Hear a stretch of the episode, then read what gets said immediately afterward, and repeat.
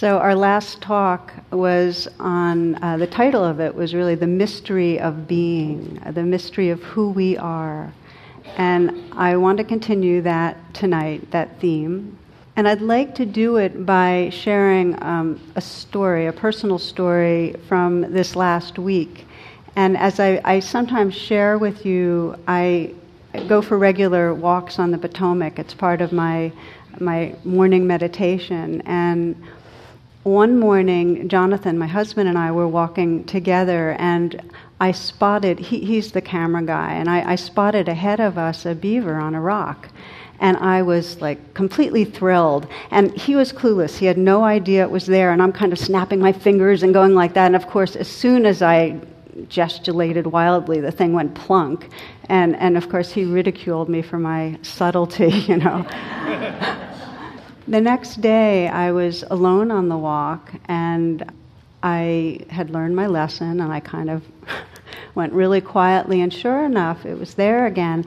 And it must have heard me approach because it went under, but then it came up right by my feet, like right along the shoreline, and, you know, put its little claws around a piece of wood and so on so I was thrilled, you know, and I and I pulled out my iPhone, which I happen to have, and I'm, you know, wildly grabbing shots and really excited. And uh, then I got enough, and I just kind of stopped, and that's when I actually looked at the beaver. That's when I actually looked into those eyes, and I I saw this um, this brightness and this sentience, you know, and in that stopping, in that pause, I felt this love for the beaver. Like in my mind, I was going, "I love you," you know.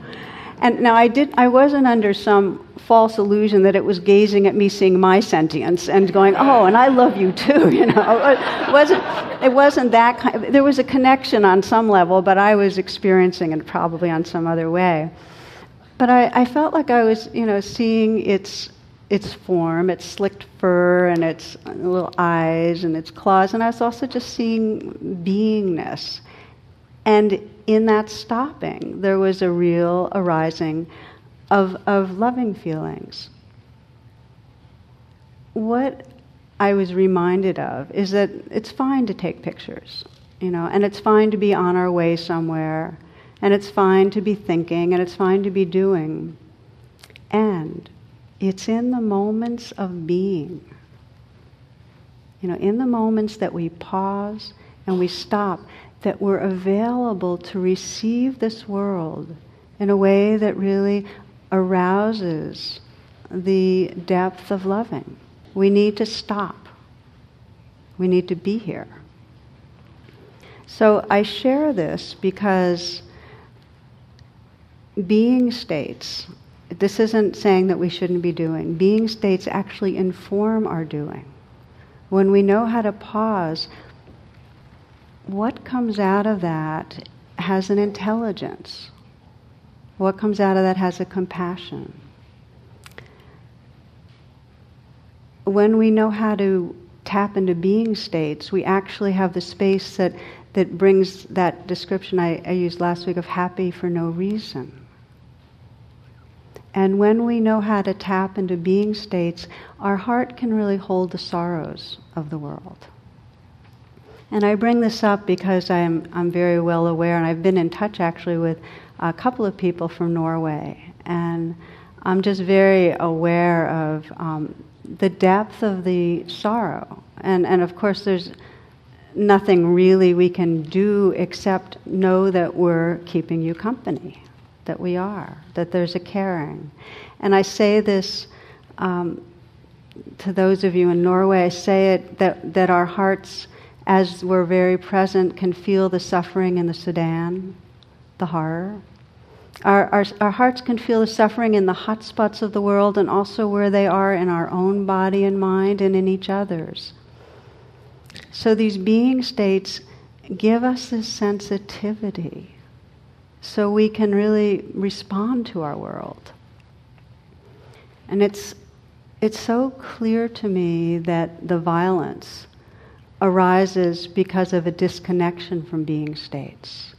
That it, it's only possible to create others that are unreal when we're disconnected from being. We don't violate people, we don't hurt them. Our animals are the earth. If we're resting in presence and, and, and living out of that presence, because the others are real, they're sentient. Just the way I felt towards that creature, that beaver, it's like there's a realness there. I wouldn't have caused harm.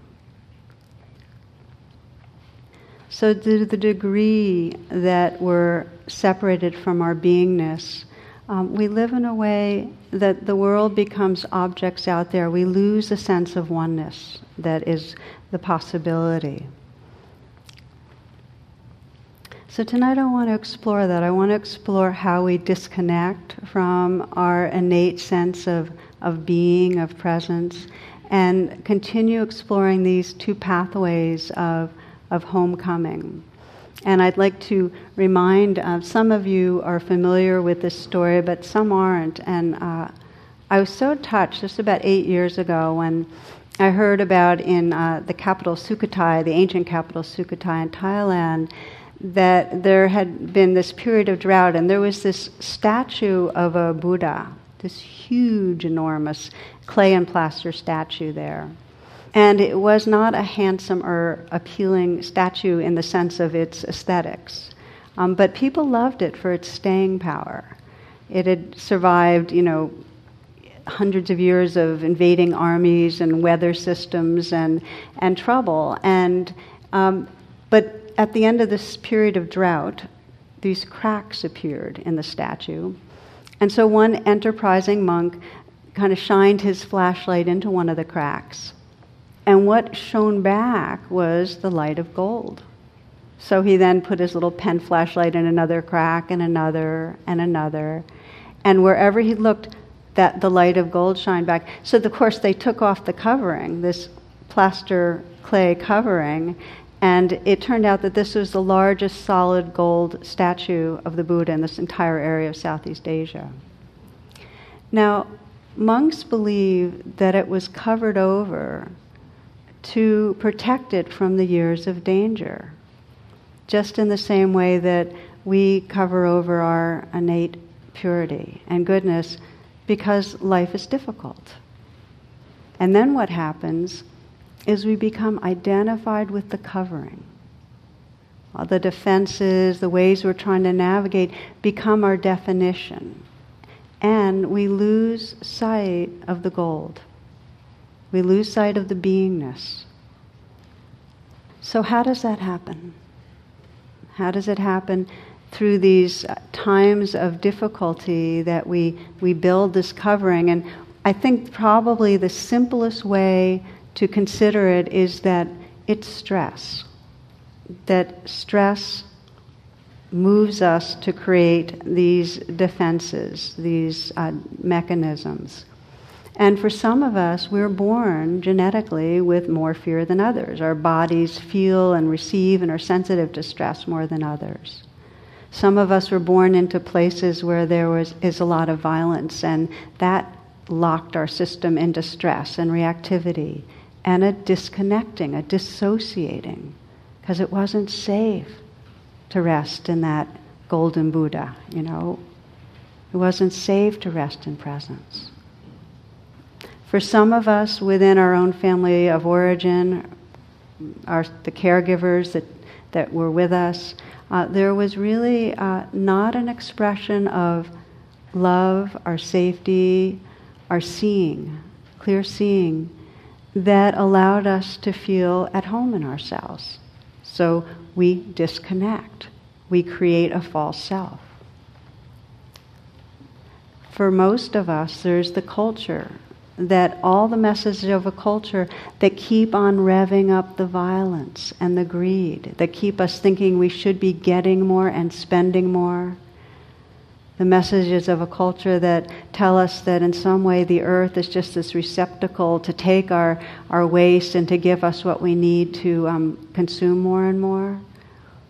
So there's in the culture the messages that create the stress and keep us identified in a narrow way. Each of us develops a kind of um, repertoire of behaviors to help us feel better, to help us soothe ourselves.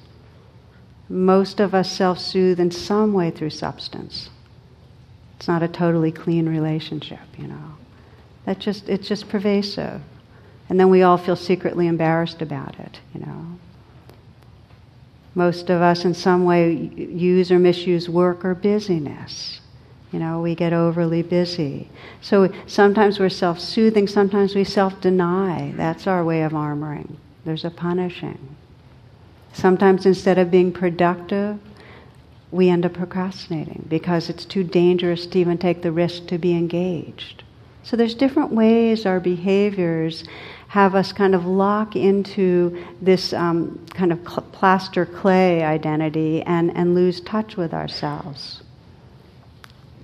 The more stress, the harder it is to be intimate. The more we're in reactivity, the more we leave a sense of our okayness. When we're identified with our defenses, we know we're not home, and we know others will detect that. So there's a sense of being an imposter. There's been research that, des- that describes the huge percentage of people that all in some way, especially the higher we're on, on the chart of achieving, that consider themselves imposters. Interesting. So, stress, it makes this kind of difficulty in relating. There's this uh, one of the sayings from Jewish Buddhism that I like. The Torah says, Love your neighbors as yourself. The Buddha says, There is no self. So maybe we're off the hook. anyway, I see it uh, that in many of us, one of the main uh, ways that we work with stress is in some way to blame. Now, often we blame ourselves. If only I get rig it so I can make myself different, then I'll be okay. And often we, it's outside. You or this country or something is causing the problem that's making me feel terrible. And of course, anytime we hitch our well being to another, no matter what it is, no matter what it is, then we've given away our power. Story of a magician working on a cruise ship, and he has a parrot that's always ruining his act, saying in the middle of the trick, you know, the, the card's up his sleeve, or the rabbit's in his hat, you know, that kind of thing, or he has a dove in his pocket. He slipped it through the hole in his hat. You know, he's always giving it away. So one day the ship sinks, and the parrot and the magician are finding themselves on the same life raft. And for several days, the parrot sits silently and stares at the magician. On the fourth day, the parrot said, Okay, I give up. What did you do with the ship?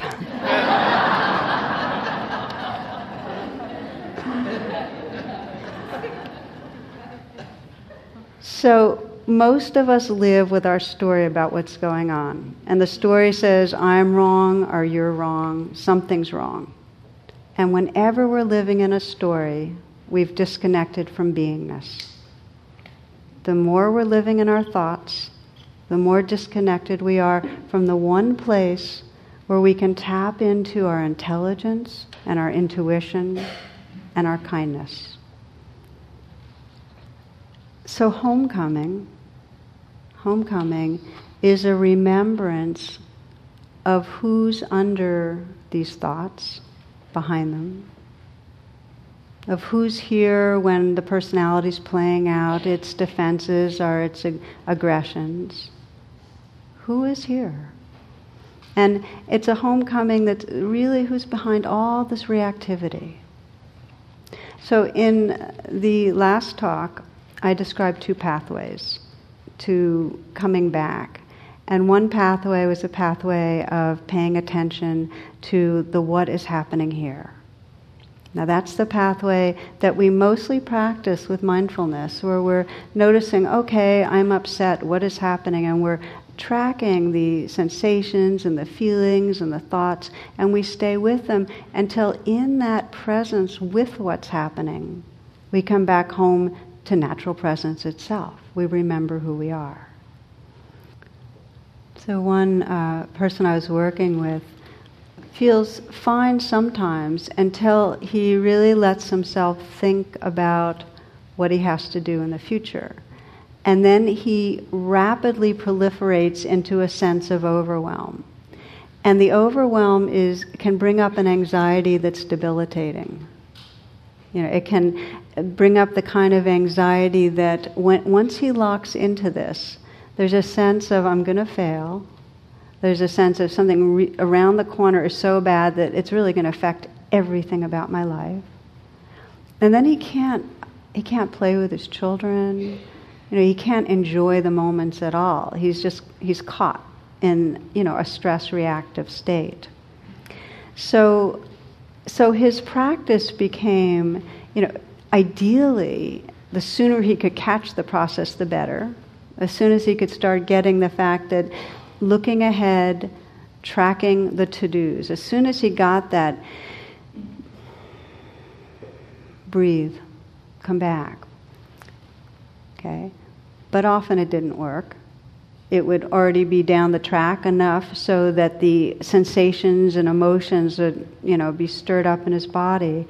So then his practice was to stop, to stop, and again to breathe, because breathing can help to say, okay, come here. Okay. And for him, what was really helpful was to say, okay, this is suffering. You know, the Buddha calls it dukkha, the stress that we experience. He said, This is suffering, and others experience this kind of overwhelm and anxiety too. I'm not alone. It really helped him. It's like, okay, this is not just my thing. Other people are, you know, look around, you know, other people are overwhelmed too. I'm not alone. So he would start with that, and then he'd have his intention be compassionate, okay?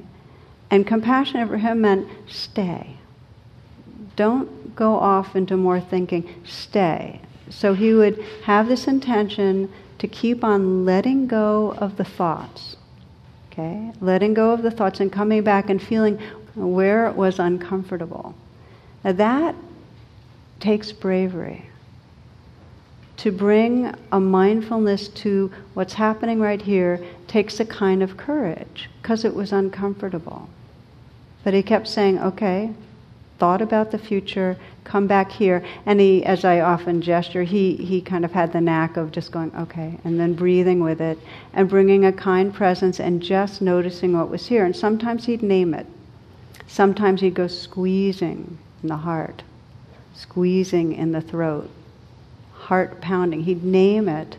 But by breathing with it and staying with it, what happened was there was a shift in his sense of who he was.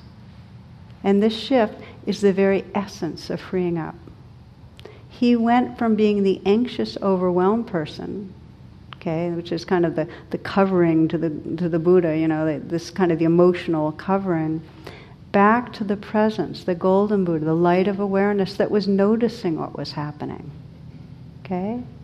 From the anxiety to the presence that's aware. This is a opening back to beingness. So I share this because this is one example of a very powerful pathway that we're exploring together when we explore mindfulness meditation. The pieces are step out of the thoughts, okay? Come into the body and do it with kindness.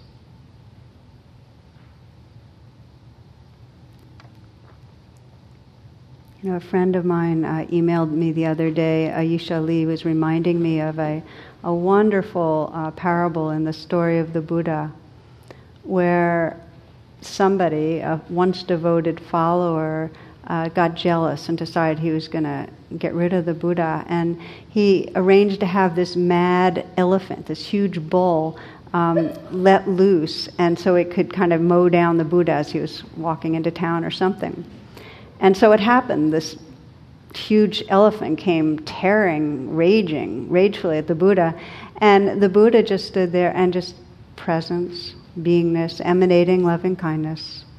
And the elephant went down on its knees, you know, bowed its head, and the Buddha put his hand on the elephant's uh, forehead and, and offered it the blessings of loving kindness.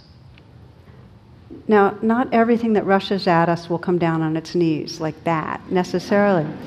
But here's the promise anytime you come into presence and notice what's happening, and in some way remember kindness in any fashion.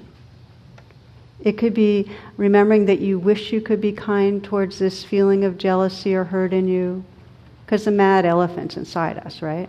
I mean, it's, it's outside us too, but we're mostly dealing with what's coming up in us. You know, it's sometimes a mad elephant, and sometimes it's a victimized, you know, the, whatever the elephant trampled, it's the victim, you know, that's in us. But whatever it is, if we can in some way remember kindness, the moment of remembering the intention to care, something loosens and we begin to come back home to beingness. So, this is one of the pathways and the gift, when we have that shift of identity, when we start coming home to remembering the golden Buddha, Buddha means awake, the awakened one within us. Um, the gift is that a certain confidence arises. We start getting it that whatever happens, whatever comes at us in this life, we know how to pause and come home into beingness. We know how to come back into something large enough that we that life is workable. It's workable. And that feeling of confidence brings a deeper sense of happiness than the temporary pleasures that we might get or, or, or, you know be chasing after. The sense that whatever arises we have the capacity, the heart and the awareness to be with that, to work with that. It frees us up to live our moments. It frees us up to live our life.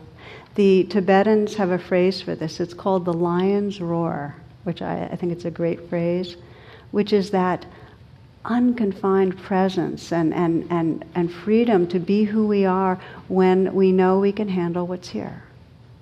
So the first pathway, recognizing what's happening. Now, the second pathway, which I want to deepen our exploration of, is really the pathway of directly turning towards beingness itself. Rather than paying attention to the forms and saying, okay, anxiety, or okay, fear, okay, anger, there's the kind of inquiry of, of what's afraid right now. Who is afraid? Who's really here? Sometimes I'll ask myself when I'm on kind of a, a busyness trip or kind of a self importance, like my stuff is so important to get done. You know, is this self important person really who I am? Or is this anxious person who's afraid of falling short and not performing who I am? Or whatever it is. It's that inquiry who are we really? So instead of paying attention to form, it's turning right to what we might call the formless dimension, our formless essence. So there are different pathways to it. And what I'd like to take some time with tonight is a pathway of inquiry, where if we ask a question, you know, what is this awareness? What is this beingness? That the question then directs our attention, our energy right back into awareness itself. We could just rest in openness, and, and as, you, um, as you sense today in the meditation, that kind of meditation, instead of attending to this particular sensation, we're sensing space. And then we begin to sense the space outside us. And then we begin to sense this continuous space that's really the who we are in this world is arising and passing in this space of awareness. So we can explore like that. And we can also begin to ask the questions of who is here, who is aware, that actively engage our attention. They create a kind of lucidity in our mind. You know, when the Buddha to be, when Siddhartha sat under the Bodhi tree, his final night of enlightenment, his intention, his resolve was to realize who he was. That was his question Who am I? And he looked into his own mind. That was the process. Who am I? What is reality? What is truth? So we shine the light of awareness on itself. This isn't about just asking questions. I mean, we spend a lot of time kind of asking questions because we have a kind of grasping around information because it makes us more secure. Now, that doesn't mean we also don't have an authentic interest and that information isn't um, extremely valuable for our, our well being. But in terms of awakening, we're, all, we're kind of hitching to get answers versus this deep inquiry that's really about realization. It's about a non conceptual realization. So we sometimes go down the wrong track, and one of the um, my favorite examples is of a, a Zen novice, you know, novice in a monastery. You'll notice a lot of these examples are a Zen novice and an abbot or something. So in this one, the um, novice is asking this uh, Zen monk, you know, what happens after we die, you know? And the Zen monk says, I don't know. And this upsets the novice. He says, But I thought you were a Zen monk. And he said, I am, but not a dead one, you know?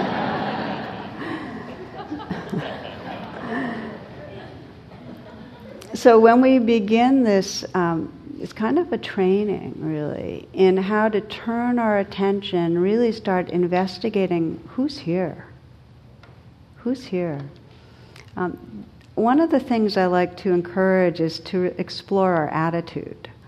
Because if you check your attitude right when you begin, and we're going to be practicing tonight, and that's why I'm kind of setting you up a little bit right now, um, just to put aside any striving, to put aside any seeking to put aside this idea of getting a goal that there's some high spiritual attainment. Okay we're now this is the formless this is the real stuff you know.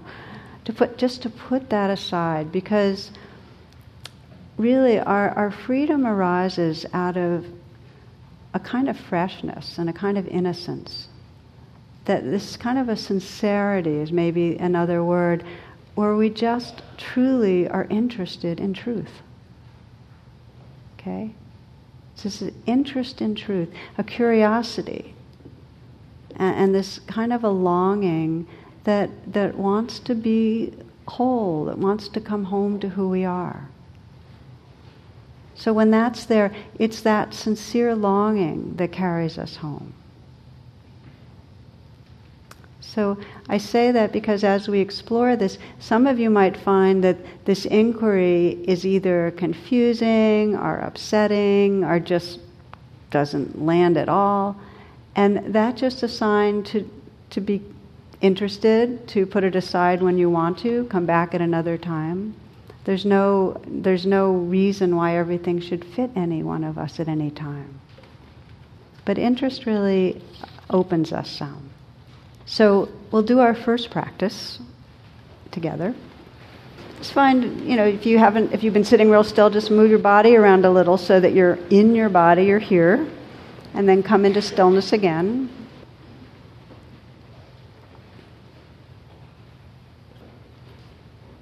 Even with this investigation and the formless, we begin right where we are. And I'd like to invite you as you sit with your eyes closed to let your awareness come into your body and just feel the aliveness that's here.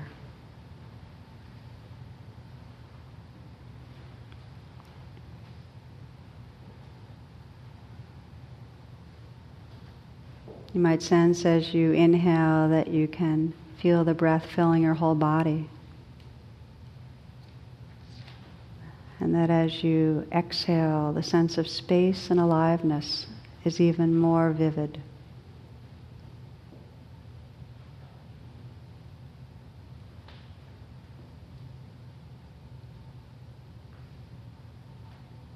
Let the senses be wide awake and open so that you're aware of perhaps visual images or light flickering in the eyelids, and so that you're aware of the sounds that are around you.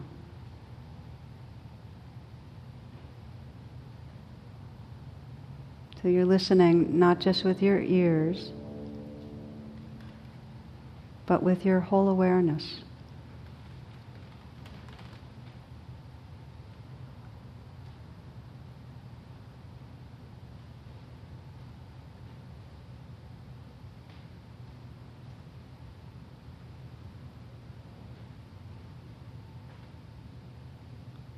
And with some interest, you might ask, who is listening?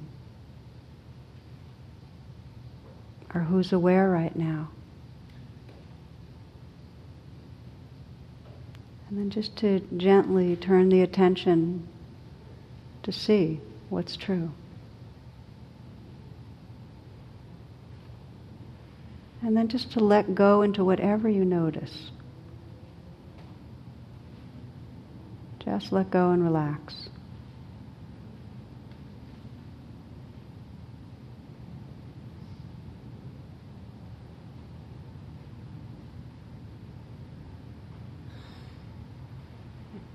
And the letting go and relaxing, rest again in awareness. You might notice a changing play of what's going on with the senses, sounds temperature, sensations. Just let it all happen. Nothing to do.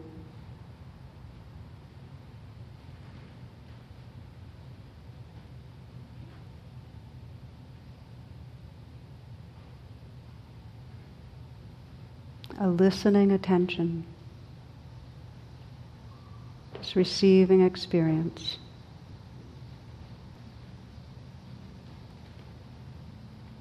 And then just gently posing the question who or what is aware right now?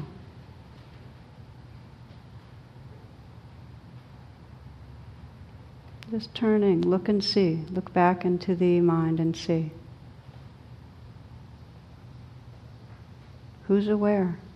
What's aware? What is listening to these words? Just whatever you become aware of, just let go into that. Let go. Just rest.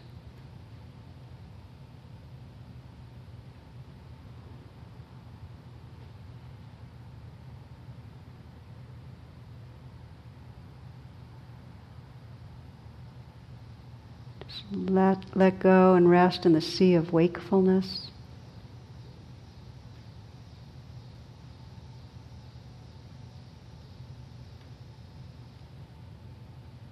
might be aware of different experiences, sounds, sensations.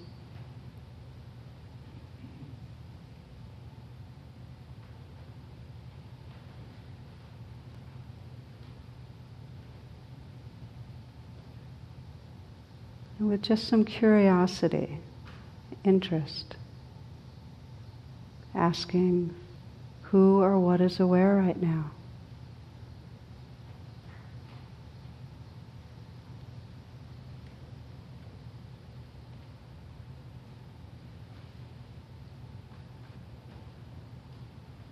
looking to see, and just let go.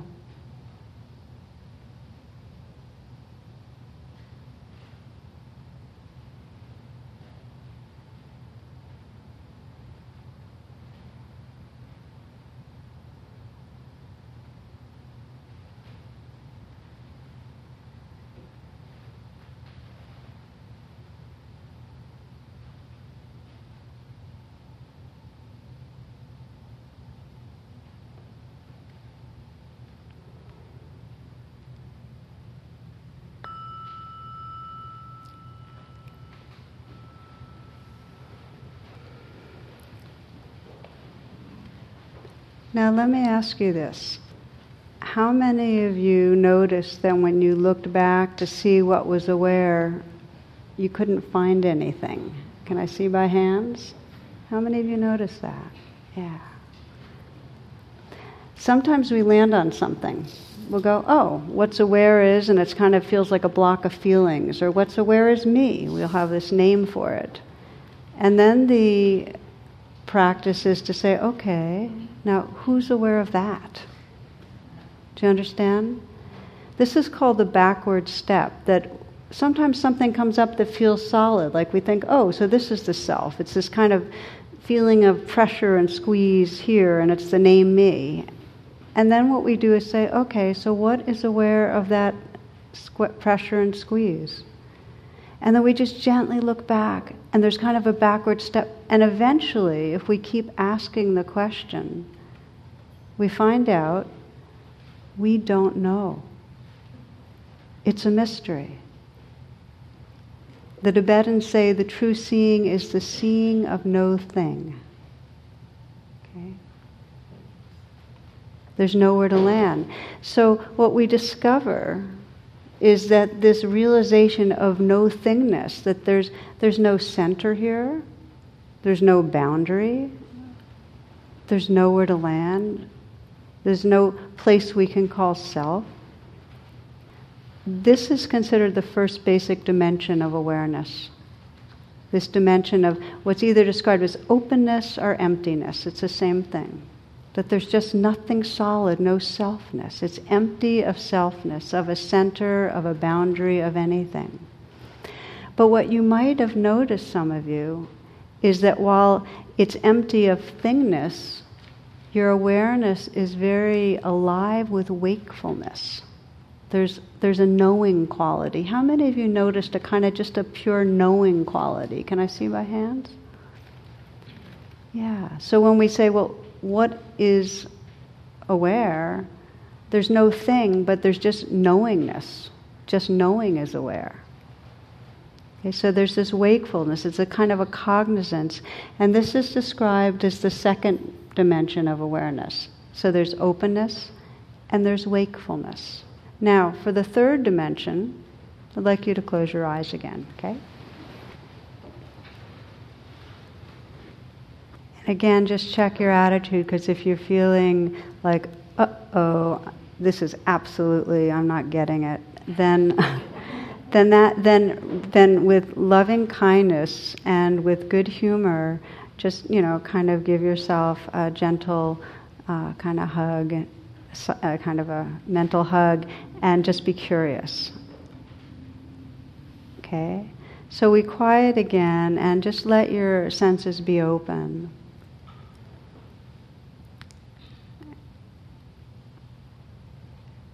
The most direct way to come into a natural awareness is through the state of listening. So just listen.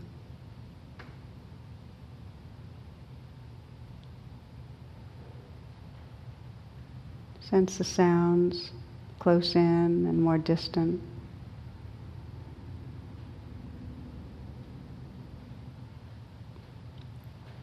And sense that these sounds are all appearing in an open space of awareness.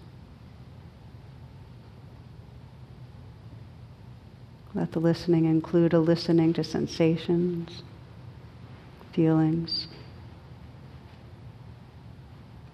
So they're aware in the foreground of these experiences of, of the sensations, the tingling, the heat, the sounds. And also to be aware in the background of your own presence. Recognize your own presence. This innate wakefulness and openness. Can you sense that alert inner stillness? That inner space that's aware of the sounds, the life that's here.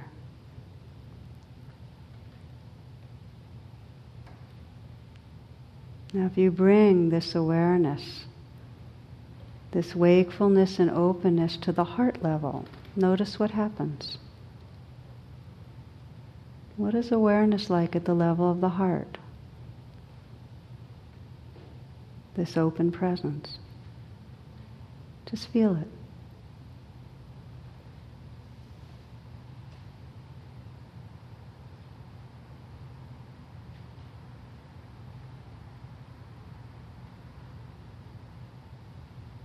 What happens if into this space of open, wakeful presence at the heart you bring to mind someone that you're close to? What happens?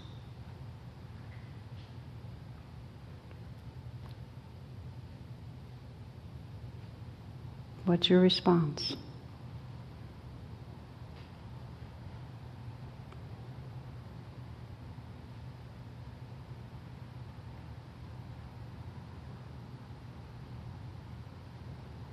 As we start exploring this, what we discover is the third quality of awareness, which is that when awareness encounters life, forms, when awareness is fully here and awake and encounters this life, the natural response is love.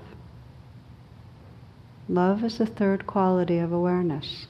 There's openness, there's wakefulness, which is our intelligence. And there's this natural warmth, this tenderness. Hafiz, the poet, says, One day the sun admitted, I am just a shadow. I wish I could show you the infinite incandescence that had cast my brilliant image. I wish I could show you when you are lonely or in darkness the astonishing light of your own being.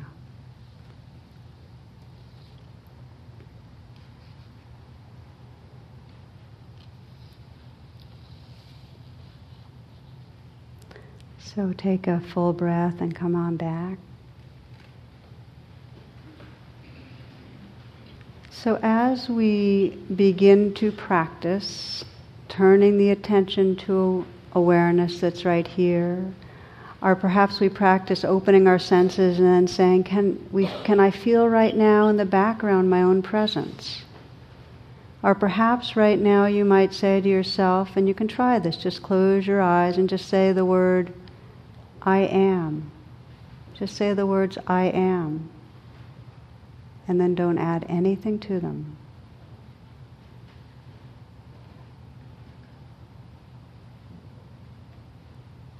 Can you sense the stillness and silence that's there?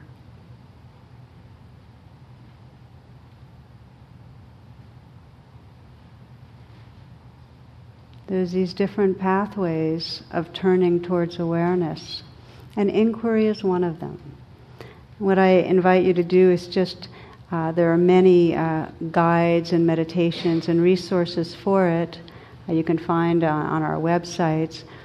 But the basic key, as I said, is interest, this kind of sincerity, and, and not to judge yourself, just as a kind of exploration to periodically stop and say, who's aware right now?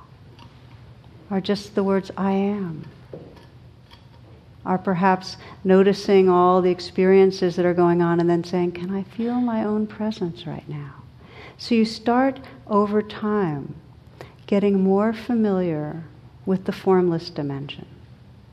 We know ourself as form. We know the covering of the Buddha in the statue. We're not so familiar with that light, that luminosity. We're not so familiar with sensing the who we are that's looking through the mask. Does that make sense?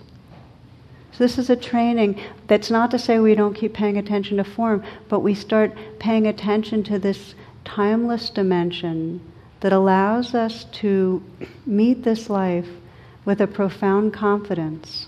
Because if we know who we are beyond these fragile, temporary, changing bodies, if we know this timeless, loving presence, we have the space for this living, dying world.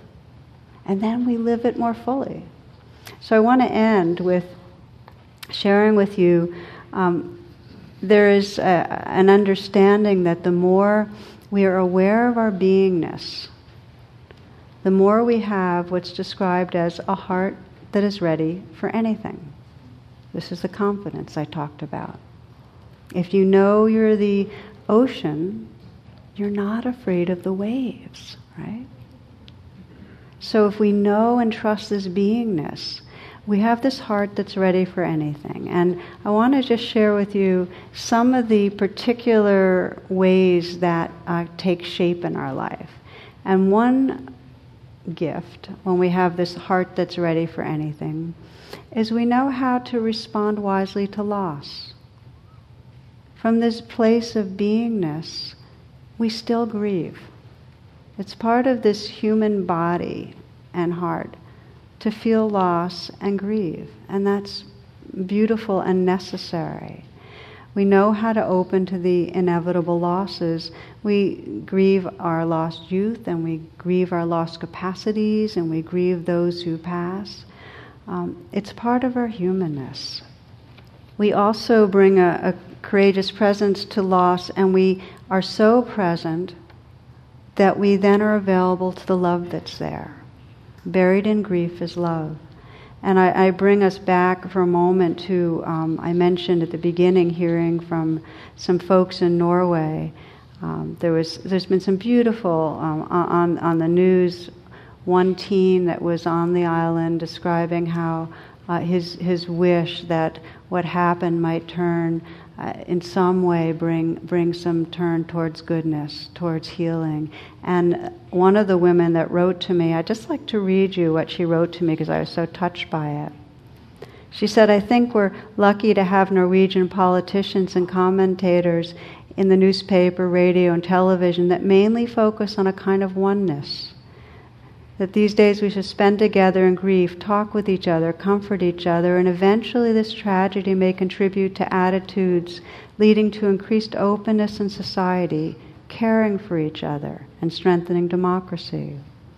It, seem, it may seem that we, to a large extent, are able to stay in the grief and may be learning what you've been mentioning in some of your talks. Vengeance is a lazy form of grief. Yesterday, 200,000 people gathered in Oslo.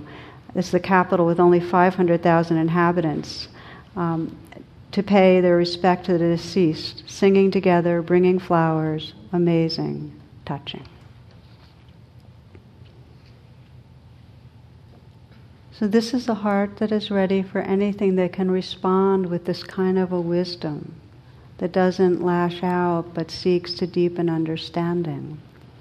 And then we, in this heart that can be ready for anything, respond to others' pain. We, this kind of this beingness that's ready uh, when others are and when others are hurting, we respond. And I share a, a story a kindergarten teacher shared when her the children in her class heard about the Iraq War.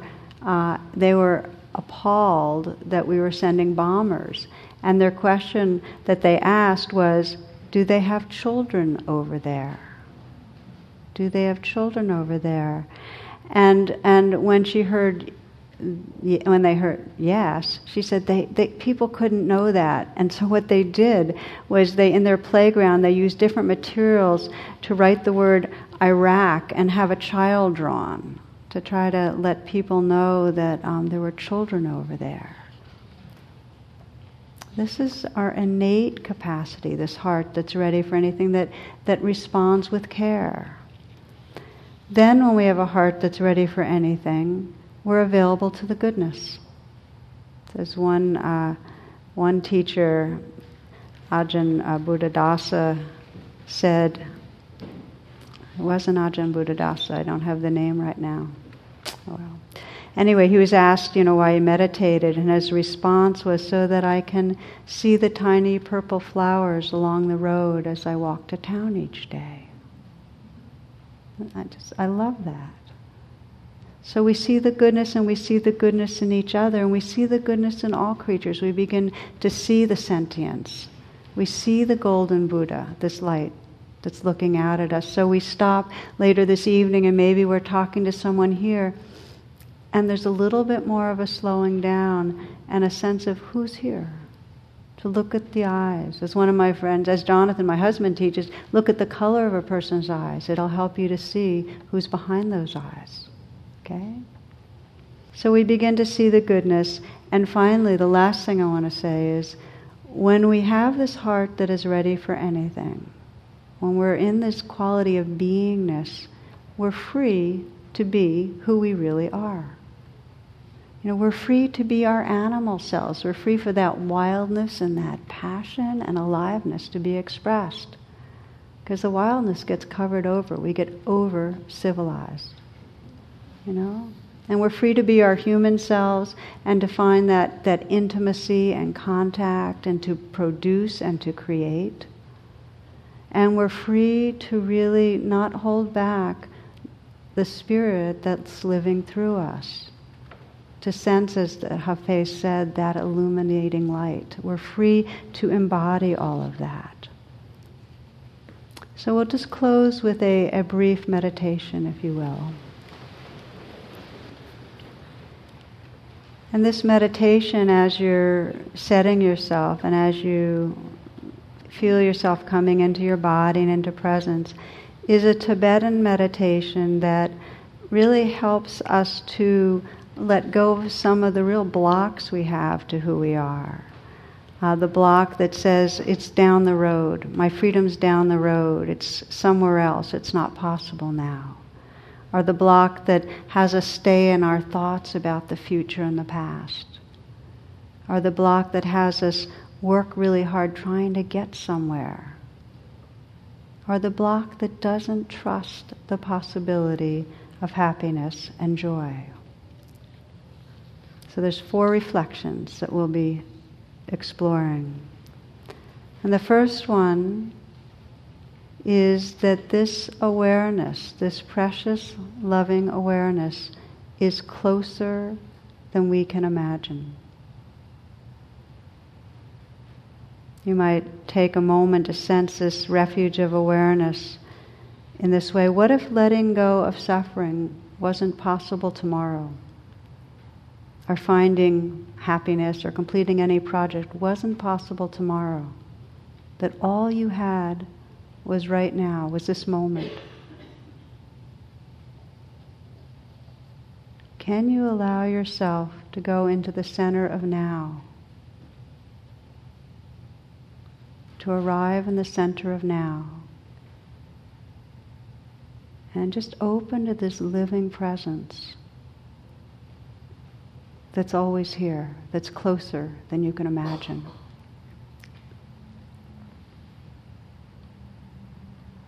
The second, it's more profound than we can imagine. We veil it over with thoughts, ideas about what awareness is. What happens if you stop for a moment and just sense the space between your thoughts?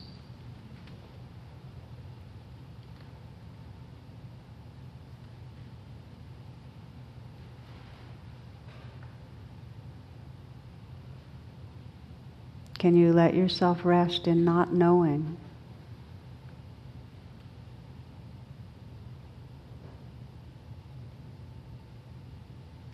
Can you sense this mystery?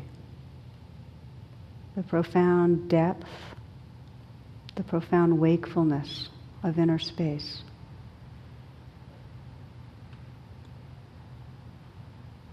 More profound than we can imagine, and then the next one is easier than we can imagine. We strive so hard. Awakening unfolds as we cease trying to make anything happen. You might ask yourself, can you imagine, isn't it true that what I seek, the love, the peace, is already here?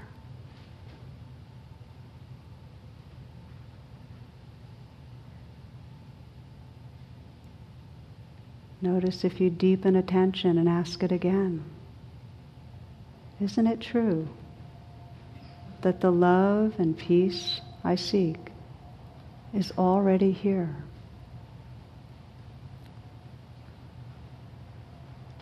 It's what we are. What we seek is what we are. This presence, it's right here. It's easier than we can imagine. We end with more wondrous than we can imagine. We tend to have limits on our happiness. The Tibetan Buddhists describe living awake and engaged as a child of wonder. Can you imagine moving through the rest of this evening, through tomorrow, through your life as a child of wonder? Awake, engaged, serving and savoring from beingness.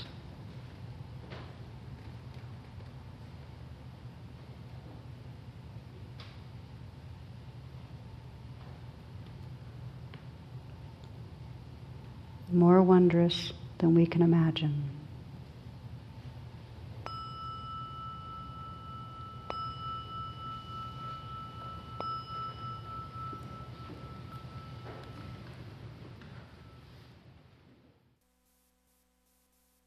The talk you just listened to has been freely offered. If you'd like to make a donation, learn more about my schedule or about programs offered by the Insight Meditation Community of Washington, please visit either my website, which is tarabrach.com, or IMCW's site, which is imcw.org. Thank you very much. Thank you for listening. To learn how you can support the teachers and Dharma Seed, please visit dharmaseed.org slash donate.